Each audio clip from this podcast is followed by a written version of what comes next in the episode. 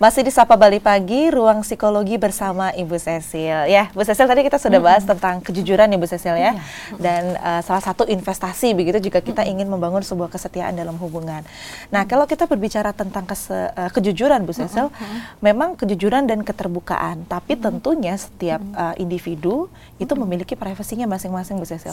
Meskipun dia sudah uh, menjalin hubungan atau mm -hmm. membuat sebuah keluarga dengan mm -hmm. orang lain, mm -hmm. tentunya masih ada beberapa privacy karena mm -hmm. banyak sekali kasus mm -hmm. uh, ada yang tidak terima, kenapa sih mm -hmm. suamiku rasanya masih mm -hmm. tidak terbuka dengan aku padahal yeah. terkadang kita juga harus uh, menghormati privasi pasangan kita ya Bu Cecil ya. Yeah. Nah, itu yeah. seperti apa Bu Cecil untuk kita bisa menjaga privasi sama lain satu sama lain? Iya. Yeah. Uh, diperlukan kemampuan untuk mendengar dengan baik jadi uh, diperlukan kemampuan untuk mengamati dengan baik, diperlukan kemampuan memperluas uh, apa namanya hati supaya kita terbuka uh, cara pandang kita. Karena begini, ada beberapa kasus juga ketika masa lalu yang sangat berat itu tidak bisa disiarkan kepada orang lain, itu sangat berat untuk uh, beberapa orang ya.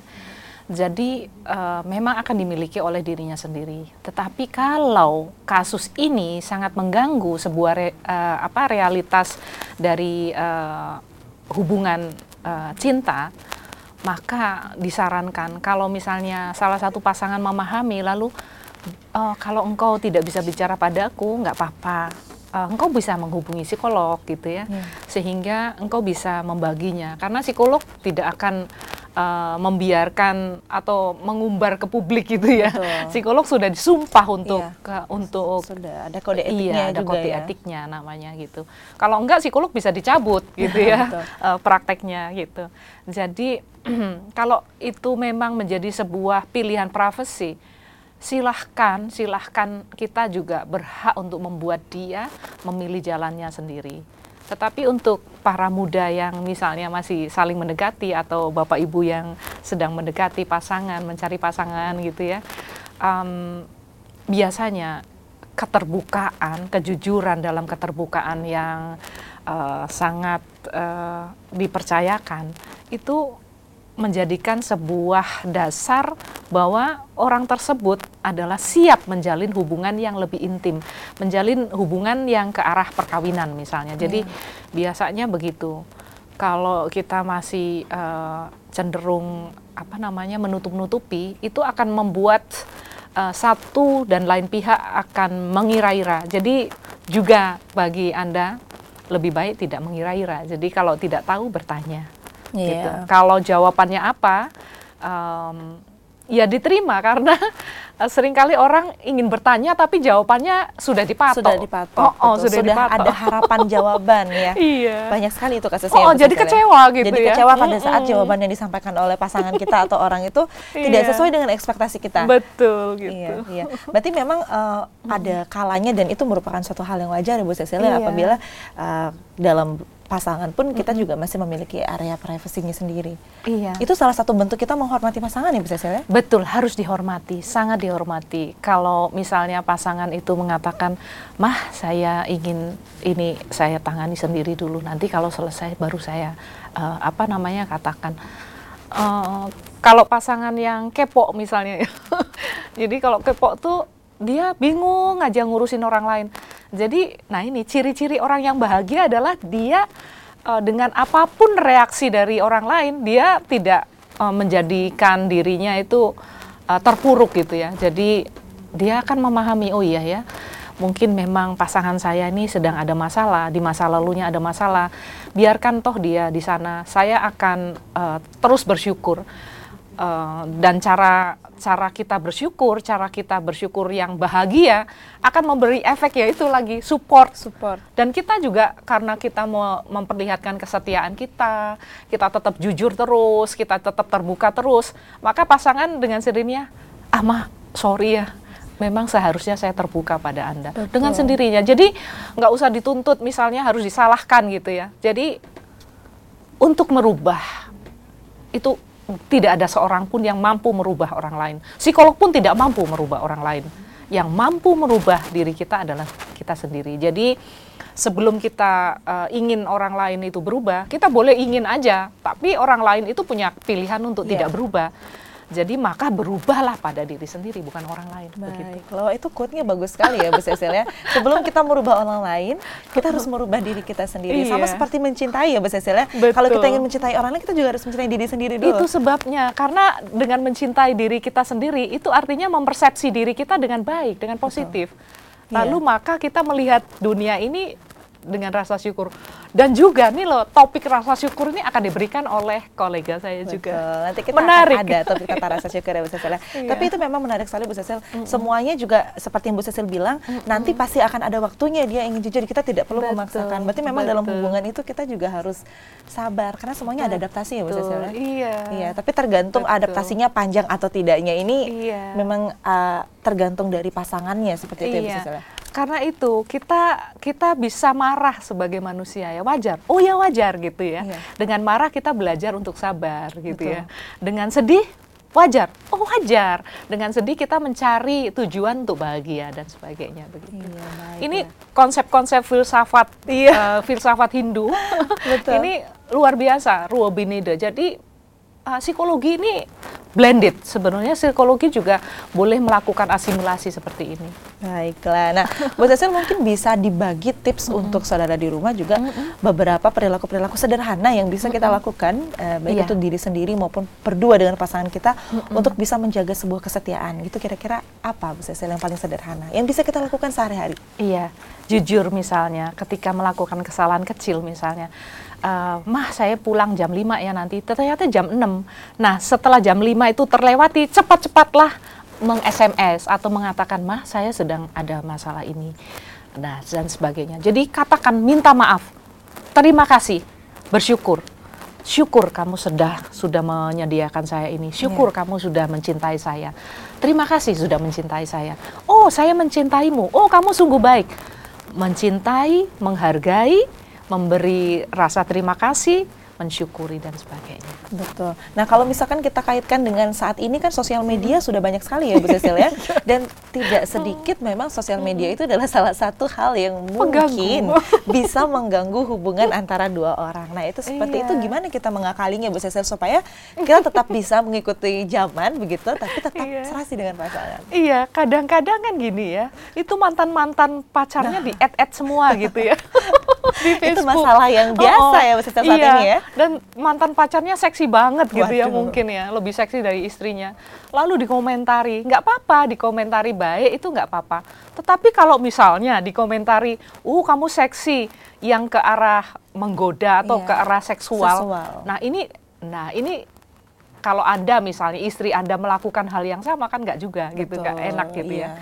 Terus misalnya di like boleh oh dia cantik di like boleh di like gitu ya. Istri nggak boleh nggak boleh juga cemburu ya. Istri yeah. boleh nge like orang ganteng-ganteng juga gitu ya. Betul. Uh, terus misalnya ada kesed uh, ada ini booming ya dating site ya. Betul orang betul. yang pada udah punya pasangan nih uh pengen coba-coba nih ya banyak cewek-cewek seksi kan muda-muda gitu ya atau ibu-ibu uh, ganteng-ganteng ini ya, lalu mencoba ke dating site ketika dia sudah punya status menikah misalnya atau berpacaran. Hmm. Nah ini yang meng akan mengganggu gitu ya. Betul. Berarti sebenarnya penggunaan sosial media itu boleh boleh aja. boleh boleh aja selama hmm. itu wajar ya Cecilia. Iya. Misalkan seperti tadi juga itu unik hmm. ya Cecilia. Jangan like mantanku lah.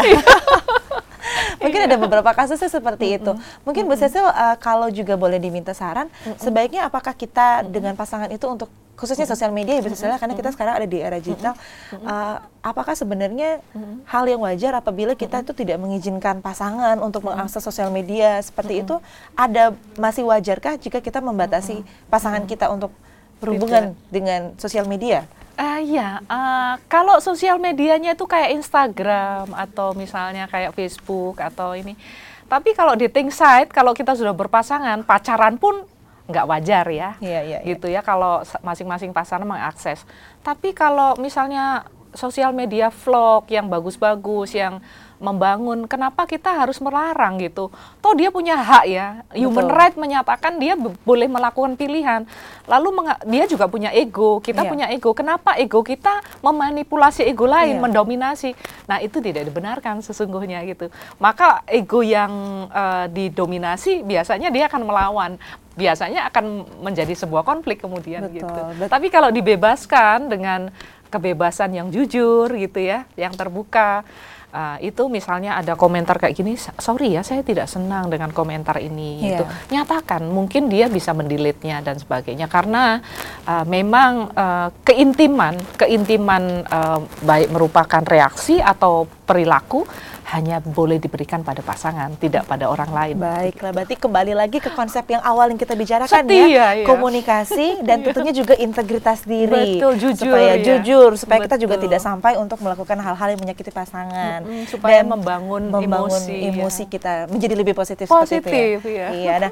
Bu Cecil terakhir, Bu Cecil, bagaimana mm -hmm. cara kita untuk bisa mm -hmm. memanage rasa cemburu, Bu Cecil? Karena kan memang cemburu ah. itu adalah sebuah akar permasalahan biasanya mm -hmm. yang muncul entah itu dari ketidaksetiaan ataupun iya. Kesetiaan ya. Cemburu itu pasti ada. Nah, bagaimana cara tipsnya untuk bisa memanage? Iya, cemburu itu wajar.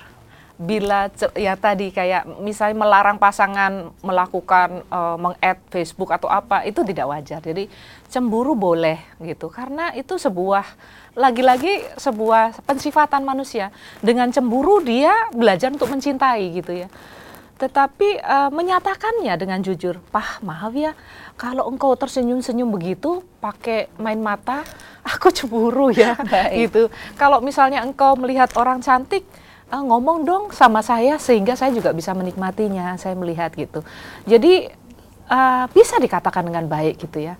Misalnya, oh saya kalau lihat orang yang uh, apa rambutnya panjang kayak Mbak Nintia itu saya senang sekali mah cantik kulitnya putih gitu. Oh gitu ya Pak ya. Oh iya, jadi istri juga harus menerima dong ya Betul. gitu ya. Oh iya, memang si cantik ya Mbak Nintia. Siapa bilang enggak ya gitu. Oh iya ya Pak cantik. Eh ngomong-ngomong kalau ada orang ganteng boleh nggak saya lihat? Oh lihat saja boleh, jangan melirik-lirik ya Ma. Gitu. Baiklah. Gitu. Dan caranya adalah, ya itu namanya adalah kejujuran yang tender, yang halus ya. Yang halus. Oh nggak brutal gitu ya. Betul. Dan kita juga bisa mensiasatinya dengan seperti tadi ya, kita malah jokes gitu. Ya, jadinya ya, membuat joke. Uh. Ya jadinya kita juga bisa membangun hubungan atau emosi yang lebih positif, hmm. melihat sesuatu tuh dari segi hmm. yang lebih positif. Kan ya. memang memang sebuah yang indah kita bisa melihatnya gitu ya. Dengan positif ya. Dengan positif. Terakhir besar harapannya untuk pemirsa di rumah juga khususnya terkait dengan bagaimana kita supaya bisa menimbulkan hari-hari kita yang penuh dengan kesetiaan dalam cinta. Iya. Harapannya besar. Iya. Uh, modal utama dari kesetiaan itu adalah nilai kejujuran dan nilai kejujuran ini sebuah proses fundamental. Jadi uh, nilai fundamental yang prosesnya panjang. Jadi uh, selaku uh, kaum dewasa, remaja, anak-anak dan juga orang tua mulai uh, dari dini mendidik anak kita menjadi jujur, mengatakan terima kasih, minta maaf, uh, saya bersyukur atas apa yang diberikan. Nah, itulah cara kita bersyukur pada hidup kita ini. Baiklah, Bu Cecil. Tiga, tiga kata itu ya. Terima kasih, minta maaf, dan juga selalu bersyukur. Iya. Luar biasa, Bu Cecil. Terima kasih banyak kita sudah banyak sekali membahas tentang kesetiaan, tentang cinta dan juga kejujuran. Mudah-mudahan apa yang telah disampaikan oleh Bu Cecil juga bisa disaksikan oleh pemirsa di rumah dan nanti mudah-mudahan ke depannya juga kita semua bisa menjalin yeah. hubungan yang lebih positif dengan orang-orang terdekat ya Bu Cecil. Ya? Betul, jangan lupa bahwa rekanan rekanan saya, kolega-kolega saya di HIMSI akan membimbing uh, uh, perjalanan dialog kita ini uh, lewat uh, sharing dari edukasi psikologi. Betul. Jadi nanti kita juga akan tetap mengingatkan untuk mencari bantuan psikologi melalui HIMSI atau Himpunan Psikologi Wilayah Bali seperti itu ya. Baik, terima kasih Bu Cecil. Terima kasih Mbak Nintya. Ya saudara itu dia tadi perbincangan Nitya uh, dengan Ibu Cecil dan kita sudah membahas banyak sekali topik mengenai kesetiaan yang merupakan syarat dari sebuah kesetiaan dan juga cinta. Dan itu kembali ingin mengingatkan kepada seluruh pemirsa di rumah untuk tetap follow Instagram kami di Kompas TV Dewata, kemudian juga bisa add Facebook kami di Kompas TV Dewata. Dan juga jangan lupa untuk saksikan tayangan kami di channel YouTube Kompas TV Dewata. Sangat bisa jika saudara di rumah ingin meninggalkan komentar ataupun beberapa topik-topik yang mungkin kita bisa jadikan tema untuk pertemuan kita selanjutnya. Dan saya Dewi Nitya mewakili setiap kru yang bertugas mengucapkan terima kasih juga atas perhatian dan kebersamaan Anda. Selamat pagi dan selamat beraktivitas. Om Santi, Santi, Santi, Santi, Om.